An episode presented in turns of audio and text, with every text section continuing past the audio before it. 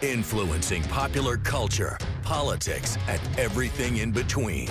The Local Station takes you ringside as we discuss the crazy world that is professional wrestling. This is Going Ringside with The Local Station. Hello there, and thank you for joining us again for another episode of Going Ringside. This is episode 17. If you're watching us in order, thanks for continuing to support the show. As last week, episode 16, we did our first live show from River City Wrestling Con, which was an amazing success. By far the most highly viewed episode we've done so far. So thanks for all the support. Of course, give me a follow on Instagram or TikTok at Going Ringside. Putting a lot of exclusive content there daily, sometimes twice a day, about the wrestling and the fighting world, just so you can keep caught up with the day-to-day stuff that we may not get right here on the podcast. But if you check me out at Going Ringside at Instagram and TikTok, we're giving you updates every day that are sometimes big news. But today, it's not going to be all about wrestling. It's a lot about UFC and Ultimate Fighting. Because if you're watching this before Saturday the 24th, UFC is in Jacksonville, and we wanted to break down the fight. The main event, Josh Emmett, 5th in the world, versus Ilia Topuria, going to be on ABC, and they are going to broadcast it from Jacksonville, from the arena. One other person we're going to be talking to, and we're going to hear in this episode a little later on from Josh Emmett.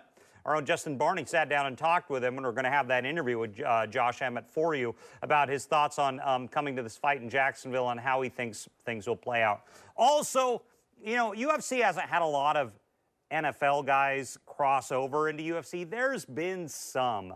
Bob Sapp, Michael Westbrook, to an extent Brock Lesnar, but he's more known for pro wrestling, of course. But Austen Lane, a former Jacksonville Jaguar, is going to have his debut fight this Saturday, and we are going to hear from Austen Lane a little later on in the show. He's fighting Justin Tafa in a heavyweight bout, so this is a big thing for the former Jaguar turned UFC fighter, so we're going to hear from him later on, a little later on. We will also sit down with sports editor Justin Barney here at News for Jax to go over this fight, Josh Emmett versus Ilia Topuria, and Austen Lane's debut, and get his thoughts on him.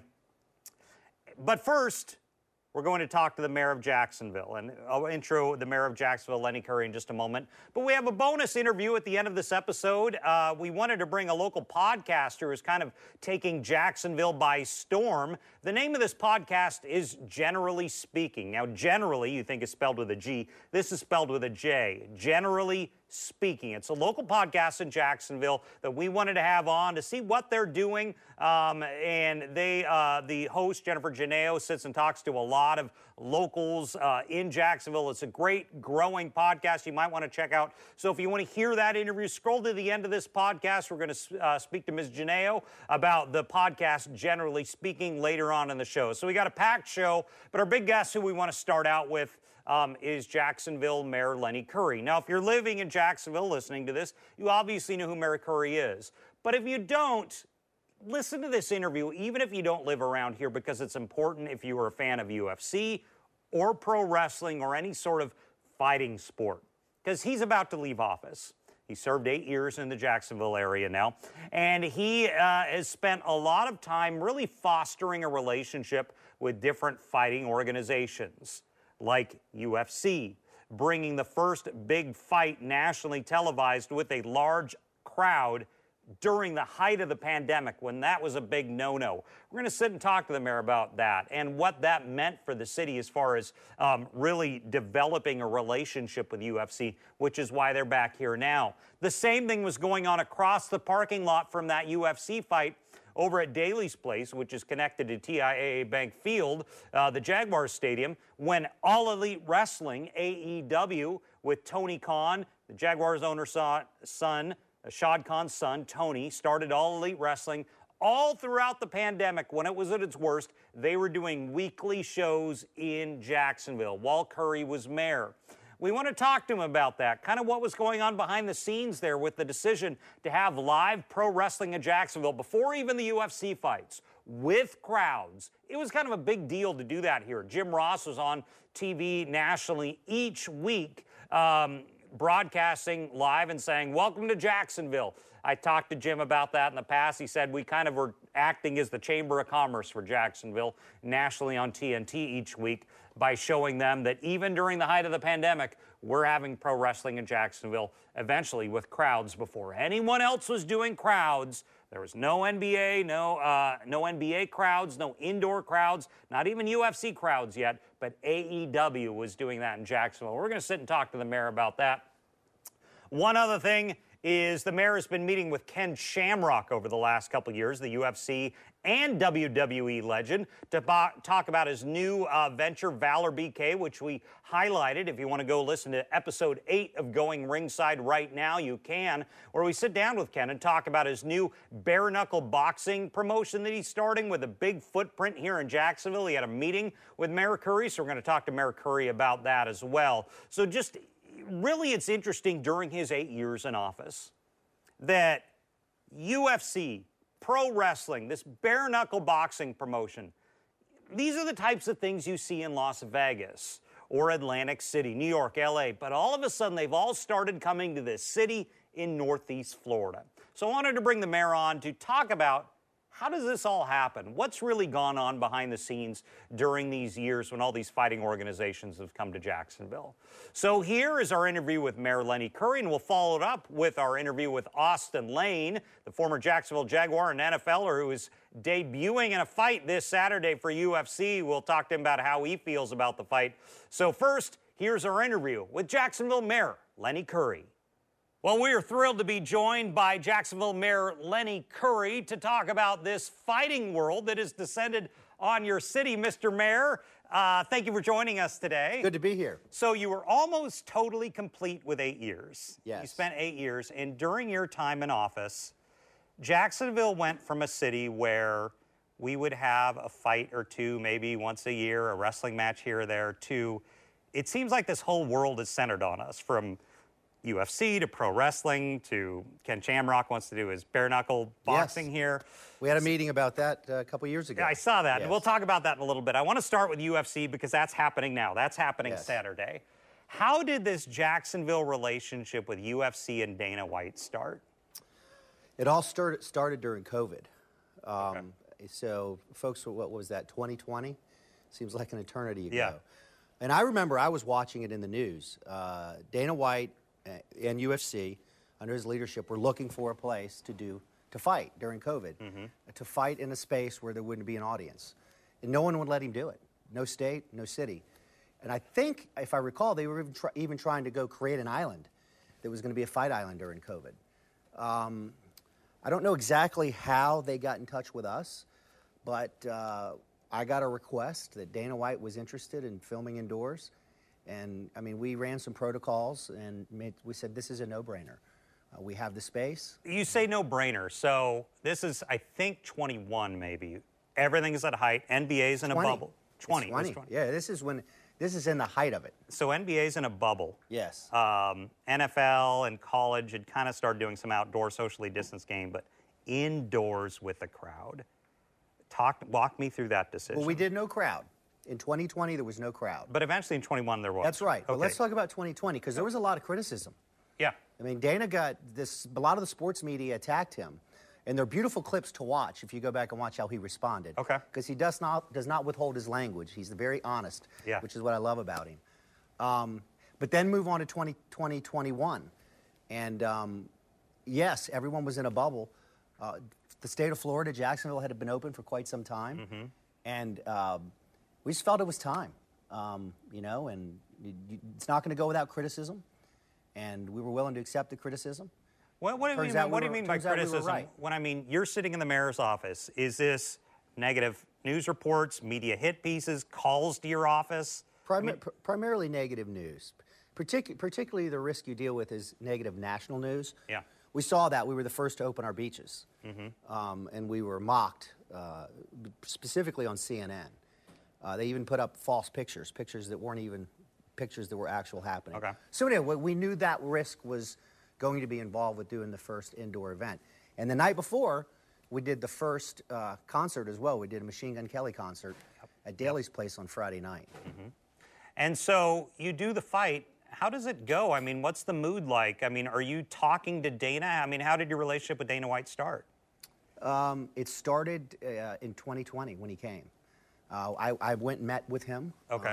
And we said hello, we exchanged numbers, and from there we started communicating from time to time. And he was just looking for a place. Just, I'm assuming, like, New York obviously is not California, he can't go. Everybody said no. Really? In 2020. And I'll tell you what else, and I'm reflecting now on this. In 21, he wanted to fight again, I believe, in Vegas. That's their hometown, right? That's their space. Mm-hmm. And no one in 21, when we said, he had always committed to coming back to Jacksonville, but he came back here first because we said yes. Mm-hmm. Once we said yes in 21, guess what started happening? Immediately he told me. Once they scheduled Jacksonville, all these other venues started saying, well, if they can do it, we can do it. My guess is they knew we were going to take all the front-end criticism and then...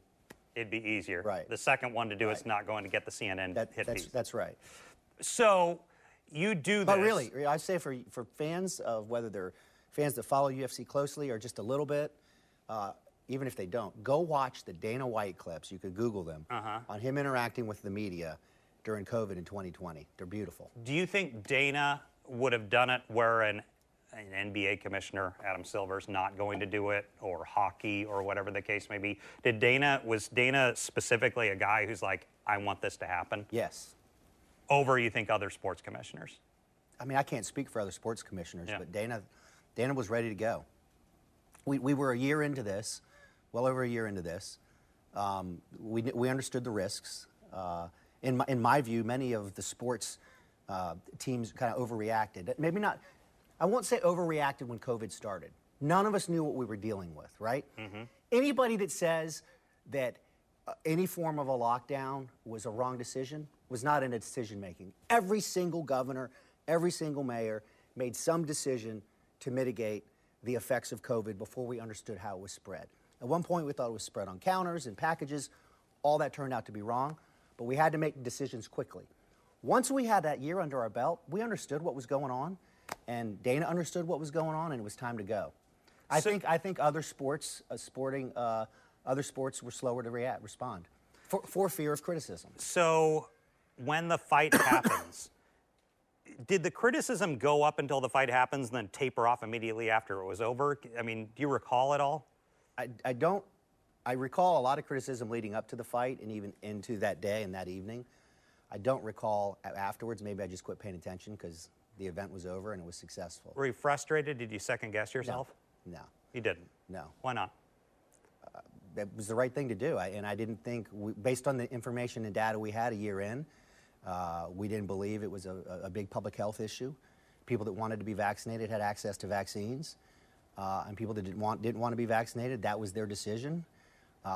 We've since learned, contrary to what public health officials initially told us, vaccinating oneself does not prevent spread. Remember, they told us that at one point, you'll recall. Mm-hmm. So if someone chose not to vaccinate themselves, that was a personal decision. Was there concern at all just the nature of fighting? I mean, these are two people, blood is being shared, they're very close. Was that a concern at all? I mean, I think that's up to the individual choice, right? Yeah. Professional athletes, they're going to make a decision.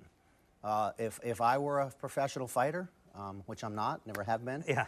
I would have absolutely chosen to get in the ring. So 2020 happens. The one that I think, remember, made a lot of headlines was, I think, 21. Yeah.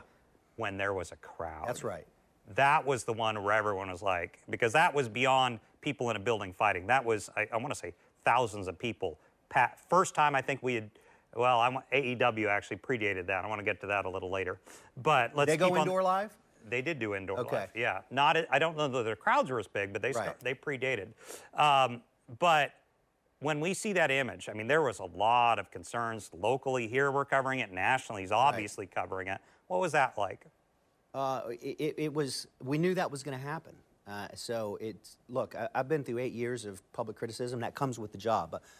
I'm not saying leaders should not be criticized. So it's just, we felt like it was this, we could do this in a safe way, and it was just time. And we're going to take the heat and take the arrows and move forward. Were you worried about, let's say, 10,000 people in a room together? No. You weren't? No. So this happens. Dana comes in. I think they've been here 4 years in a row now. By the way, I would have been worried the year before. You would have. Because we didn't have, We didn't have enough information. Do you think that Jacksonville was the catalyst to restarting sports in some respects in this country? First indoor professional sporting event in the world, yes, absolutely. And do you think that that changed the perspective of the professional sporting world of Jacksonville as maybe a more desirable location? I think so, but we're going to have to keep building on it. What do you mean by that? We're going to have to keep recruiting events. I mean, we can't just sit back and expect that, that these opportunities are going to come to us. After 2020, Dana said, during 2020, thank you for this, I'll come back. Well, we had to pick up the phone and ask for the return visit. I'll tell you how the 2022 event, the evolution of that. Hang on. I want to stick on 21 for a second. So we're still on 21. You have the crowd. What is that like day of? Was there testing, or was just people just free for all come in? My recollection is I know I was tested, and I spent a good part of the afternoon over at the event venue. Did I meet Joe Rogan last year or the year before? And was Joe Rogan at this one? I don't recall seeing Joe Rogan at 21, so I just don't remember. But if I remember right, there was a kind of a star-studded group that was there. Tom Brady, Tim Tebow. I mean, there's a long list of people, stars that showed up, and I'm pretty sure Joe Rogan was there. Yeah. I mean, everybody wanted to be there, right? They hadn't seen this professional sporting event in over a year. Are you were you proud of your city for this? For being at the forefront of that? I'm talking in 21.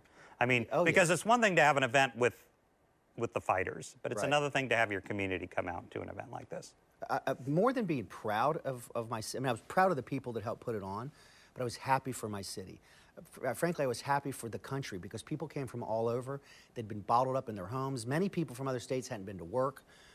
And I mean, the energy was unbelievable. Starting Friday night at the concert, Machine Gun Kelly concert, it was like popping a cork off of a champagne bottle. And it was the same, they kept popping, by the way. It was not one pop. You know, you get the pop and then you relax. This pop was like all night through UFC. The energy was insane.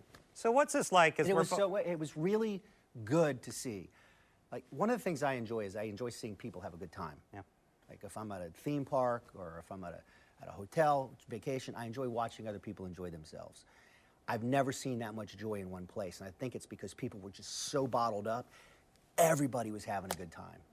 So you do this. Let's keep the COVID out of it. What's the fanboy in you like? I mean, we're getting these major fighters. You're getting Tom Brady and celebrities in your city for this big event. I mean, was this fun? Well, I like sports. Yeah. You know, even if it's a sport that I don't follow. So I don't follow the NBA closely. If I saw an NBA player, I think it's pretty cool. Yeah. So to have them here in our city, it made me smile. It made me kind of pinch myself. Hey, Joe Rogan. I'm talking to Joe Rogan? Sure. That's cool. I saw you doing a lot of the fanboy pics on Twitter. It was great. How could you not? And at the time, I had broken this bone. Okay, I just had surgery. Yep. I had a bunch of metal put in, and so it looked like I'd been in a fight. Yeah. So the timing worked out. Interesting. So you mentioned 22 and now in 23, so the relationship has continued. Oh, yeah. And this is 4 years in a row now. Yeah, so December of 21, I was hunting overnight. And I was in I think it was a Thursday night, because I remember I was in my room watching a Thursday night football game on my phone. And I thought, we need to get UFC back. So I shot a text to Dana that night, and I said, hey, brother, can we get UFC back? And he shot me a text back within minutes, which is he was at his Christmas party, a video of him and his Christmas party and the band that was performing. He said, this is what I'm doing right now. Contact my people. The next day we contacted him, and they scheduled it like that. Wow. Major event. Do you think other cities would have it that easy, or do you think they like Jacksonville? Well, I think they like Jacksonville. They raved about it when they were here, but they appreciate that we took a stand in 2020 when no one would let them do their business, and we opened our doors wide open and said, come on. And Albuquerque, some medium-sized city in Ohio, do you think we have kind of put ourselves above those, I mean, above those medium-sized, smaller market NFL cities? I think we're going to have, I think we have, but we can't just rest on it. We're going to have to keep working it. the city's going to have to continue to work for these types of events. So in addition, but I think we now have a case. And I want to get to facilities. I mean, that UFC event in 21 was the largest event that our arena's held, both in terms of people and in terms of revenue generated. So it was historical. I want to talk about facilities in a little bit, but there's another half of this conversation. While you've been in office, some other fighting organization has happened in our city. Shad Khan's son, Tony, was given $100 million to start a national pro wrestling organization in Jacksonville. Yes. Were you aware of that? I mean, that kind of came in 2019, and I mean, I as a journalist didn't know it was coming until it was announced. Yes. I mean, what have your thought on that? I think it's an amazing success story. I knew that, you know, I communicate with Todd, with Shad. I spent time with him. So I knew that Tony had this idea and that the investment was going to be made. I wasn't aware of the size of the investment. And they didn't know where it was headed. I say they, Shad was the investor, but Tony had a dream and a vision, and it has exceeded every expectation. It's a very successful business, and it's cool that it happened. It started here. Let me hit the pandemic for a second. So when the pandemic happens, everything's shut down. They're a pro wrestling company. They're trying to go on the road again and be in Chicago and LA, and they can't. And they moved all their shows to Daily's Place. Every week I would hear their announcers on national television say, welcome to Jacksonville, Florida. Yes. Do you think that, in addition to the UFC, kind of helped? Yeah, and now thinking back, my guess is UFC saw that there were AEW events happening. Yeah, and they were having crowds before UFC. Right, yeah. But they saw, my guess is they saw during COVID, even without crowds, they probably saw that and said, hey, we ought to check this city out. And you think that helped? Yeah. And by the way, we didn't do this in a silo. We had to work with the governor, Governor DeSantis, and his office. Yeah, tell me about that. So this state level is in this, too. Oh, absolutely, because of the department, whatever regulates this. I can't remember the name of the department at this time. We were in communication with them. We were in communication with the governor. We wanted to make sure that the governor was going to be comfortable with us doing these events in 2020, even without crowds. And right away, he was like, let's do it. So the fact that there's so much focus on the city versus 10 years ago, do you think Jacksonville's in a different place in the national eye? Big time. You know, absolutely. I mean, I think, and a number of things contribute to that. This stuff that's happened recently, I think, you know, there's some fans do not like that we play a game in London. I understand that. Yeah. But London has certainly helped elevate our brand as a city as well. It's also been good for the team in terms of stabilizing its long-term presence here. So yeah, I think more eyes are on Jacksonville than have ever been. Well, let's talk about facilities. So you mentioned that was the biggest event that the arena had ever had, and we're right now, and it's not really going to be on you anymore as a new stadium. Obviously, when people hear new stadium, they think Jaguars, they think football. Right. Are there other opportunities if we get a new state-of-the-art stadium for things like a major UFC event? I mean, Tony Khan might do a 70,000 thing at Wembley Stadium in London later this summer. Do you think there are other opportunities beyond just football with a new stadium? Yeah, Mark has said that. This is more than just about playing football games in the new facility. You're talking about the draft. You're talking about Mark Lamping, the president of the Jaguars. You're talking about NFL draft. You're talking about potentially a Super Bowl at some point. You're talking about college football events. You're talking about concerts, large concerts that can fill stadiums. And if Dana White someday says, hey, we think we can sell out a 50,000 person crowd, you think they'd look at us? I would make the phone call, even being out of this office. You would? Absolutely. Okay, so you think that... I'd make the pitch. Big events in the fighting, wrestling world, wherever, Jacksonville would be a good option. Absolutely. And I think it's important that... And it's also important for the Florida-Georgia games, longevity here as well. 2021, I saw some images on Twitter of you, and I didn't know what they were. I recognized two of the three people in the shot. It was you and Ken Shamrock, a former fighter and former pro wrestler. And I had no idea what it was until we saw. Ken is on episode 8 of Going Ringside right now. If you want to go watch the episode with Ken about Valor BK, Valor Bare Knuckle, going to do a lot of events in Jacksonville, a new fighting league that Ken Shamrock is doing. So go check out episode 8 right now. But so tell me about that. I didn't know what that was, and I see you two meeting together. What happened there? Ken was advocating for legislation. So at that time, it was illegal to fight bare knuckle. Okay. I think they've passed the legislation that's now legalized it. When I met with him, they were pursuing that. So he wanted to talk about could we help with the Florida legislature and the governor He was there to educate us on why it's safe, and then also interested at some point in doing events here in Jacksonville. And his argument makes sense. I mean, look, I'm not an expert at this, but he points out that when guys fight bare knuckle, they have to really pick their punches. Because if you land a punch in the wrong spot recklessly, you're going to break your hand, and you're done, right? So it's safer for the fighters because you're not getting a bunch of random shots to the head. But I want to be clear. I love the glove fighting. I love UFC. Sure. He's just making the case as to why bare knuckle should also be an option. So going forward, when I think fights, boxing, UFC, wrestling to a point, I think Atlantic City, I think Las Vegas. Is Jacksonville moving into that conversation? We are moving, but we're going to have to keep pursuing it. So you mentioned the picture you saw, right? Yep. The number of meetings and phone calls that happen, we're always prospecting and sourcing. I mean, I had a call a year or so ago with the commissioner of hockey, NHL. And it's not that that first conversation goes somewhere, but it's saying, we're Jacksonville, we're interested on any professional sport, and is there an opportunity? And so I would encourage the next administration, the mayor-elect, and her team to, and we'll pass the baton on these relationships, to work them, to pursue, to talk. You've done a lot of things while you were mayor. I don't want to get into those. That's not what this podcast is about. But has the fighting stuff been fun? It's been an absolute blast, yes. But again, I think the best part about it was seeing so many people in a place having a good time.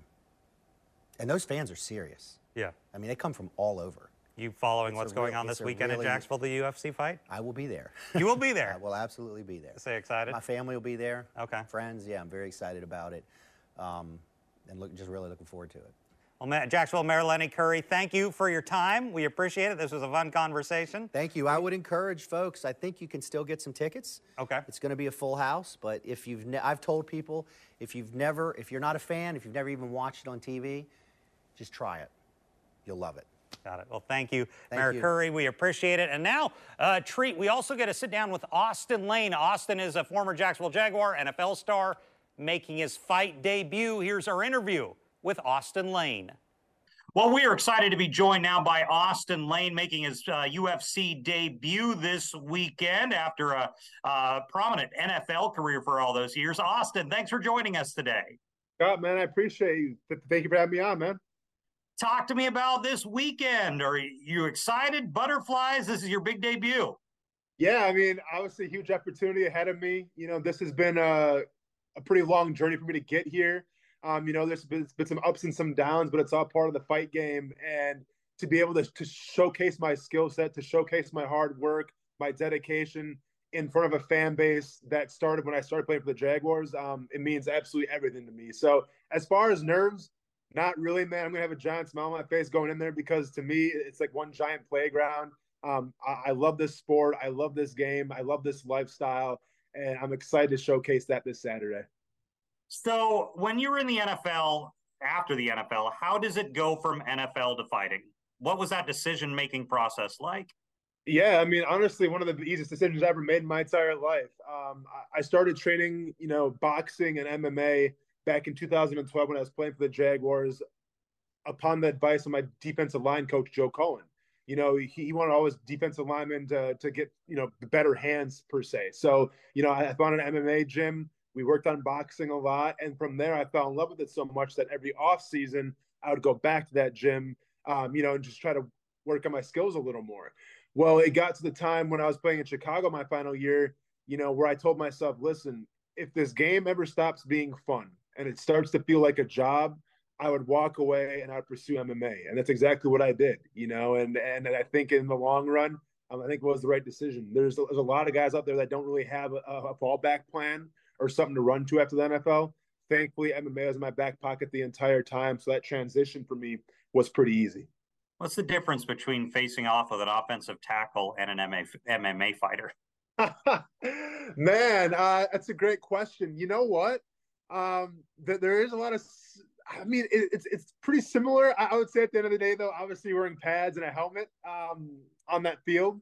In MMA, one shot, it's a little different, right?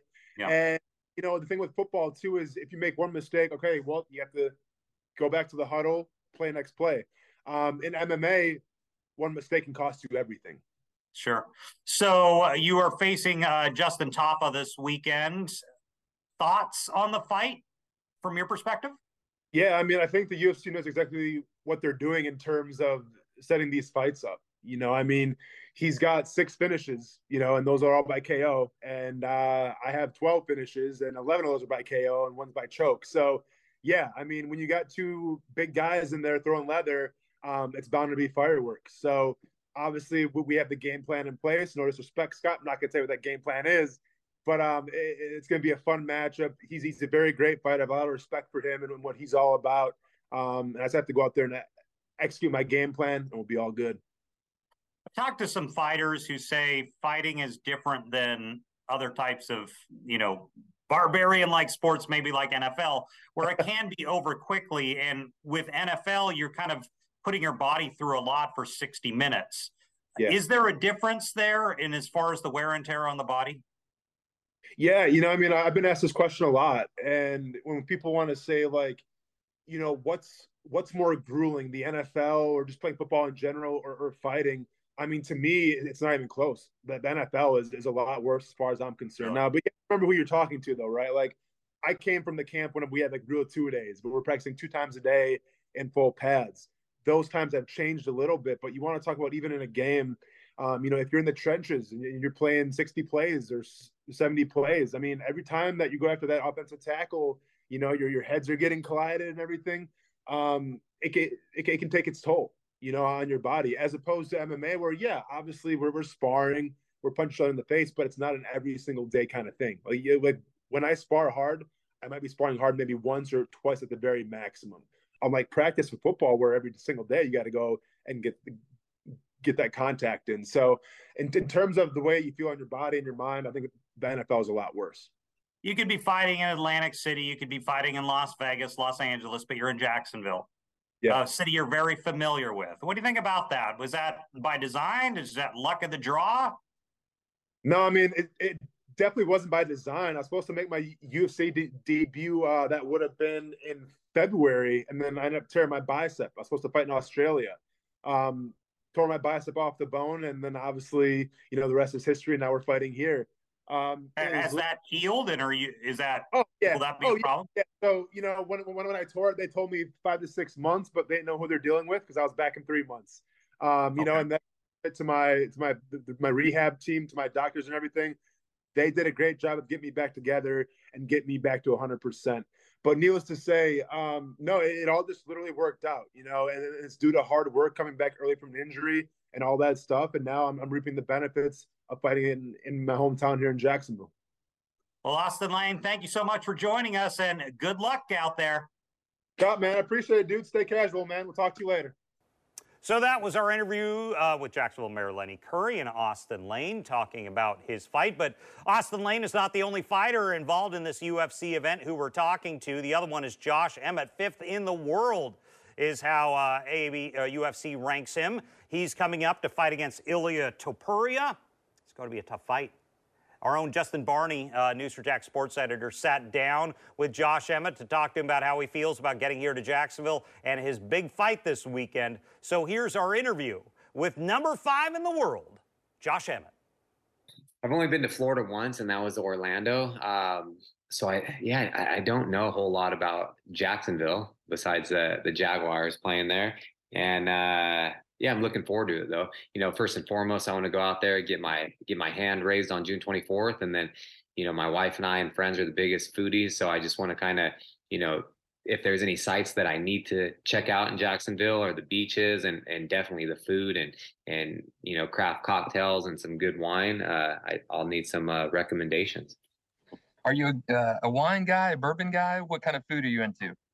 Yeah, no, all types of food. But I do like, instead of just like junk food, it's like I do like, you know, I like some all types of cuisine I like, but I do like some fine dining and just like the culinary experience. And then, you know, I'm a big red wine drinker, but I love bourbon and things like that as well. So, yeah, I do not discriminate. I love it all. Yeah, you'll have to wait till after you fight to. Do you have any time left in town after you're done fighting to decompress?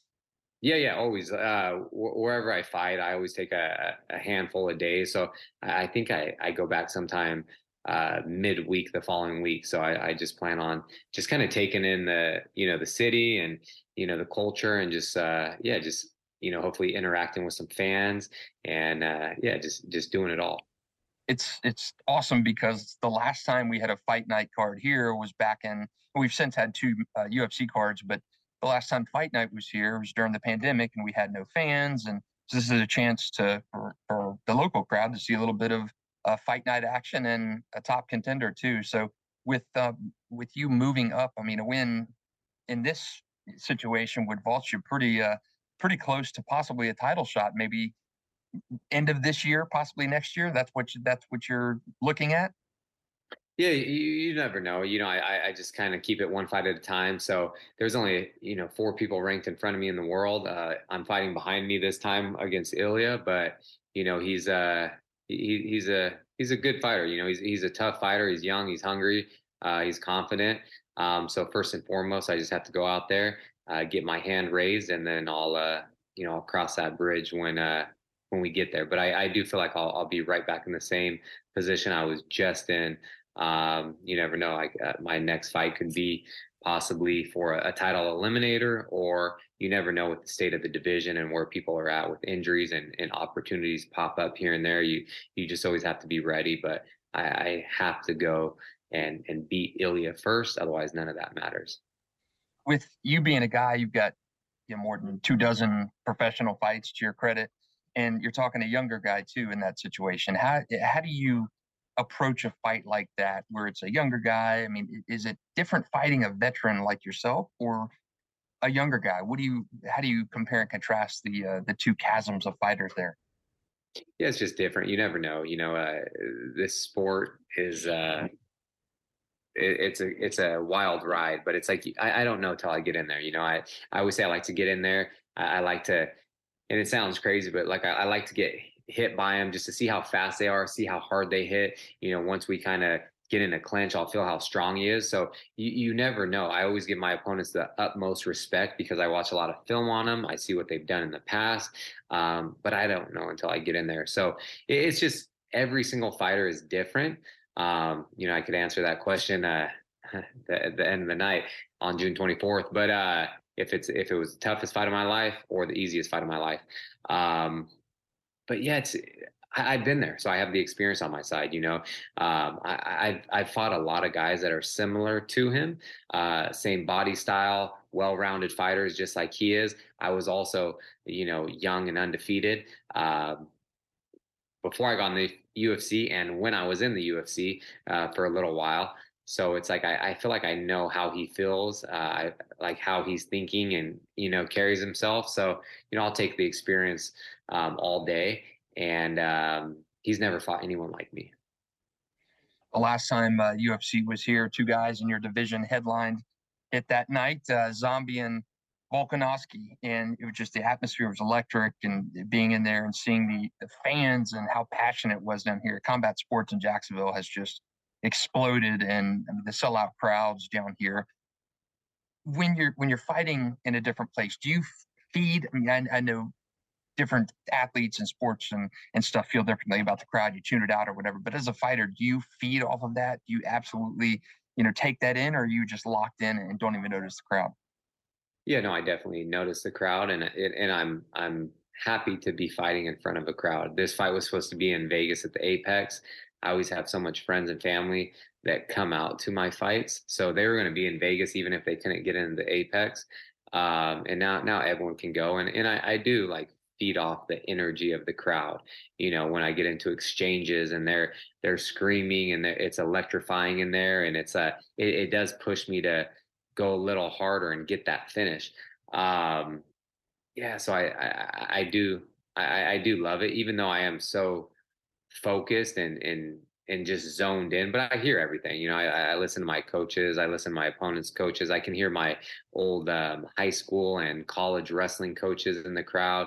I played sports and wrestled my whole life and through the 4-year level, so it's like I'm a very coachable guy, so I just I hear it all, but I do feed off that energy as well. Do you, I know it's presumptuous to look ahead, but do you have a year plan, 2 year plan, 18 month plan as a fighter, or do you truly just take it one day at a time, one round at a time? I definitely have goals set and plans that I want to do. And, you know, like, as far as like from a, you know, like my personal life, business life, all these type of things. But as far as fighting goes, I want to stay as active as possible. I want to fight as consistently as possible, stay in the gym, just, stack up a handful of wins. And then, you know, the better I'm doing, the better, you know, my group and my wife and my mom and family and everyone does. So, I have multiple goals, but they're all in different areas, and always trying to, you know, learn and educate myself in different areas as well. And just become a, you know, better fighter, better husband, better son, better friend, just everything, just keep evolving. You can, never stay stagnant. So glad Justin was able to sit down with Josh Emmett to go over his thoughts on the fight. Fifth in the world right now. So let's kind of talk about, before we bring Justin Barney in to help us break down the card and how he sees it going, here's kind of the main matches that you can expect Saturday. Josh Emmett, who you just spoke with, fifth in the world, versus Ilia Topuria, ranked 9th. Topuria is from the country of Georgia in Eastern Europe. For the women's flyweight bout, you have Macy Barber, ranked 11th, and she's from the U.S., versus Amanda Ribas from Brazil. She is ranked 9th in the world. The heavyweight bout that we talked about, former NFL star Austen Lane stepping in the squared circle with Justin Tafa, who's from New Zealand. And the featherweight bout you've got from Uganda, David Onama and versus Gabriel Santos out of Brazil.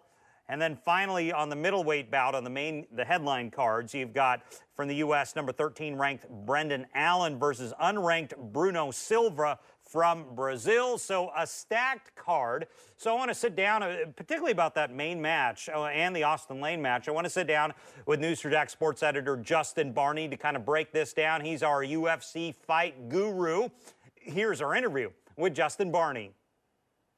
Well, now we are joined by UFC expert, sports editor Justin Barney to talk a little about, break down some of these fights. And we just heard about from Josh Emmett. So, Justin, I want to start with Josh Emmett, Ilia Topuria.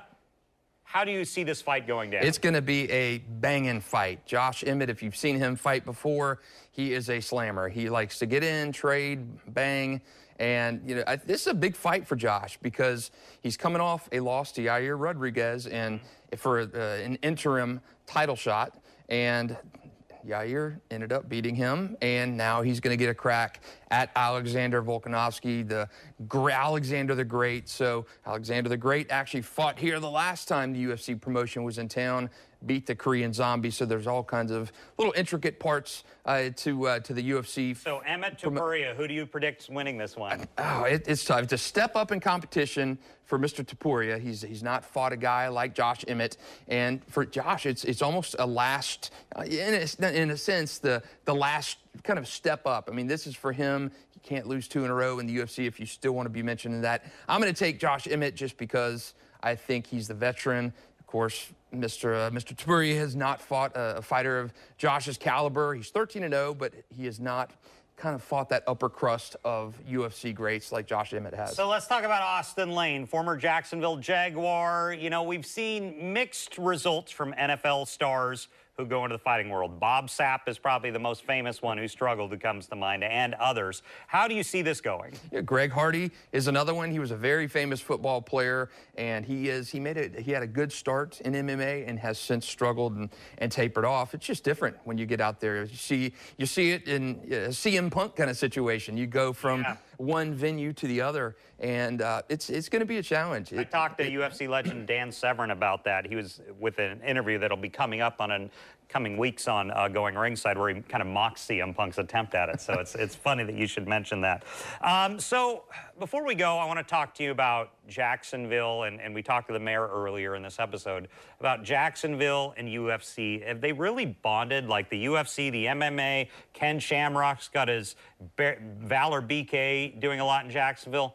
Why do you think the fighting world has descended on this city so much? If you look at the UFC in Jacksonville and UFC in Florida, in general, it starts back pandemic-wise.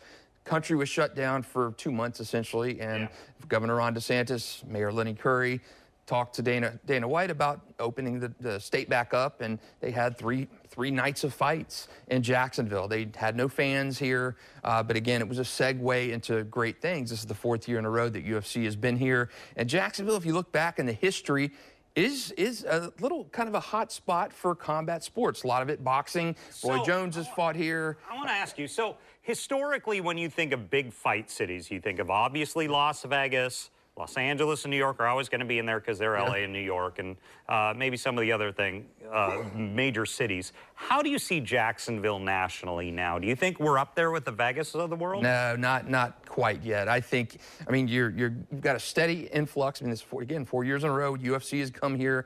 Jacksonville's got a rich boxing tradition if we wind the clock back even prior to UFC. And pro wrestling. And pro wrestling. With what's going on with Tony Khan. It's muscling its way into the conversation. It's almost like the Jaguars. You're trying to muscle your way into being in NFL town back in '95. Thought it was a long shot. Jacksonville gets the Jaguars, and I think Jacksonville as a would you say we're a top 10, top 5 city for fights? I would not yet. I think you're maybe top 15 at this point. I don't think you're top 10, but I think the AEW keeps going. You keep bringing UFCs here every year. This is a little different. It's a fight night. It's not an actual UFC, you know, main card, UFC 290, anything like that. But you're muscling your way in there. You're getting repetition. You're never going to be a Vegas or Atlantic City type of promotion, but you are going to again, get something here, keep it coming here, keep it flowing in Jacksonville. So while we've been talking, I've been thinking about something. UFC's merging with WWE. Their competitor is Tony Khan's organization, AEW. Do you think there will be any sort of problems with that, or do you think that UFC is kind of its own entity and doesn't really care what AEW does? Yeah, I don't think UFC cares what AEW. I mean, the brand of UFC and WWE stands alone at the top of their respective realms. You've got other fight leagues that are around. Shamrock is trying to get in the fight business. Yeah, yeah. I don't think, you know, AEW has taken a little bit of the feelers away from WWE, but I don't think UFC is going to be hindered by other promotions. I don't think they look at AEW as a serious competitive rival to WWE. But I do like the crossover appeal between UFC and WWE. We've seen it, heard from Ken Shamrock about it, and I do like that crossover appeal. And thank you for that, because we are going to, in an upcoming episode, Ken Shamrock, Dan Severn, and Butterbean all sit down with us, three legendary fighters. So look for that on Going Ringside in coming weeks. Justin Barney, thank you so much for your time. Absolutely. Love talking wrestling and fighting and everything. Thanks, Justin. Thanks. So that was our conversation with Justin. And once again, Butterbean, Shamrock, Severn, all together on stage with us in an upcoming episode in the very near future. But now that we've looked at the fight, I want to talk about something else on our episode today, and that is a new, very popular podcast. If you listen to podcasts in Jacksonville, this is probably one you should check out, or if you're in Florida, in the region. It's called Generally Speaking. I talked about it a little at the top of the show. Generally is spelled with a J instead of a G like you would commonly think. It's based off the host name Jennifer Genao, and it is becoming really the go-to podcast in Northeast Florida that people are just flocking to try and get on as it grows in popularity, talking about everything from health and wellness to the nightlife in Jacksonville.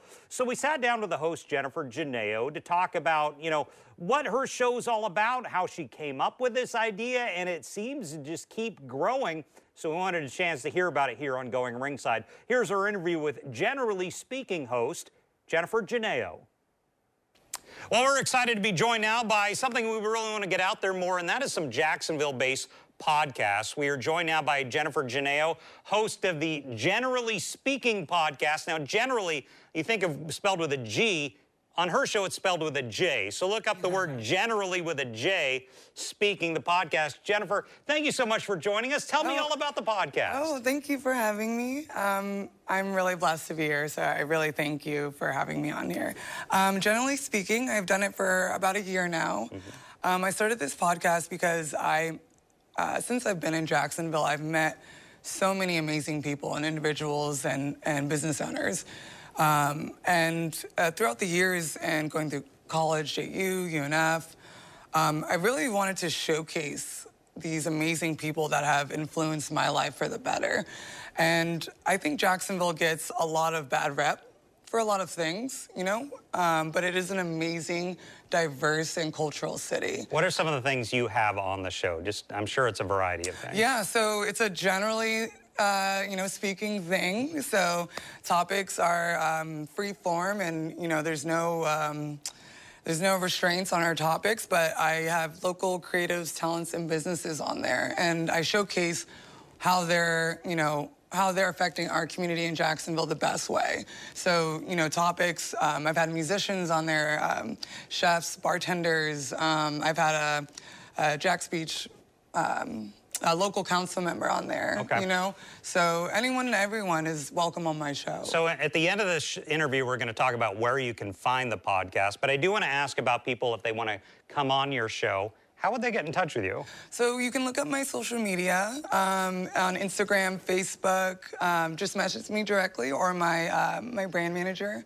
Josie Valentine, and she has everything on Facebook, Instagram. You can email us. Spell the name they're looking. Spell Genao, so our viewers know exactly what to look for on Instagram. Yeah. So on Instagram, my name is Jennifer Genao. It's G-E-N-A-O. And that's how they'd find you there. And tell me where people can hear the podcast if they want to. Generally Speaking is available on all major platforms. So you can find it Spotify, Apple Podcasts, Google Podcasts, and all the smaller podcasts or platforms as well. Is it hard to start a podcast? I'm kind of learning this myself here on Going Ringside. It's just a new venture, and did you just decide to do it on your own? Yeah, it's I really did. So when I had this idea, I actually for about a year was in this kind of idle space. You know, I wanted it to be my own, but I kept procrastinating the start of it because I was doing everything myself. I got all the equipment for it. I was learning all the videos and, you know, how to edit. 'Cause it's not just pushing a button, you know, and you want it to look as professional as possible.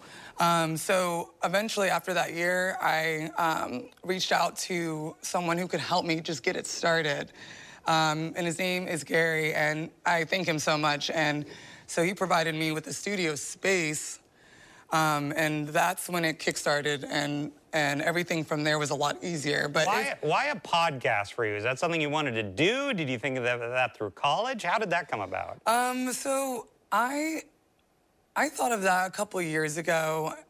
When I went to college, I never had thought about it. No, but when I stopped going to school and I was working and traveling, meeting all these great people, I was trying to think of the best way to showcase these people, and I get all the time my voice is good for radio. You've got a radio voice, absolutely, yep. Yeah, so, and I decided to, you know, and I used to be very insecure about my voice, too. Really? Yeah, okay. I was bullied for my voice, being very deep as a woman, and so, you know what, I, like, took that into my own hands, and I turned it into a positive thing, and I was like, you know, I'm gonna use that to my advantage and make a podcast out of it. So it's going well. Jennifer Genao with a Generally with a J Speaking podcast on iTunes, Spotify, wherever you get your podcasts. Look up Generally Speaking. Jennifer, thank you so much for joining us. Oh, of course. Thank you. Of course. So we appreciate Jennifer coming on to talk to us about the very popular podcast that just keeps growing here. As we hope ours does, continue to share it and tell people about it. Going Ringside. They can check us out once again on Instagram, at TikTok, at Going Ringside. And we, of course, are available wherever you get your podcasts, as well as YouTube and newsforjax.com. So thanks for joining us in this trip down the world of UFC today, and it's real big impact here in Northeast Florida. So it's been a fun episode. Thanks for watching. We'll see you next time on Going Ringside. This has been Going Ringside with The Local Station, brought to you every Wednesday on your favorite podcast player, on News 4 Jax Plus, as well as the News 4 Jax YouTube channel.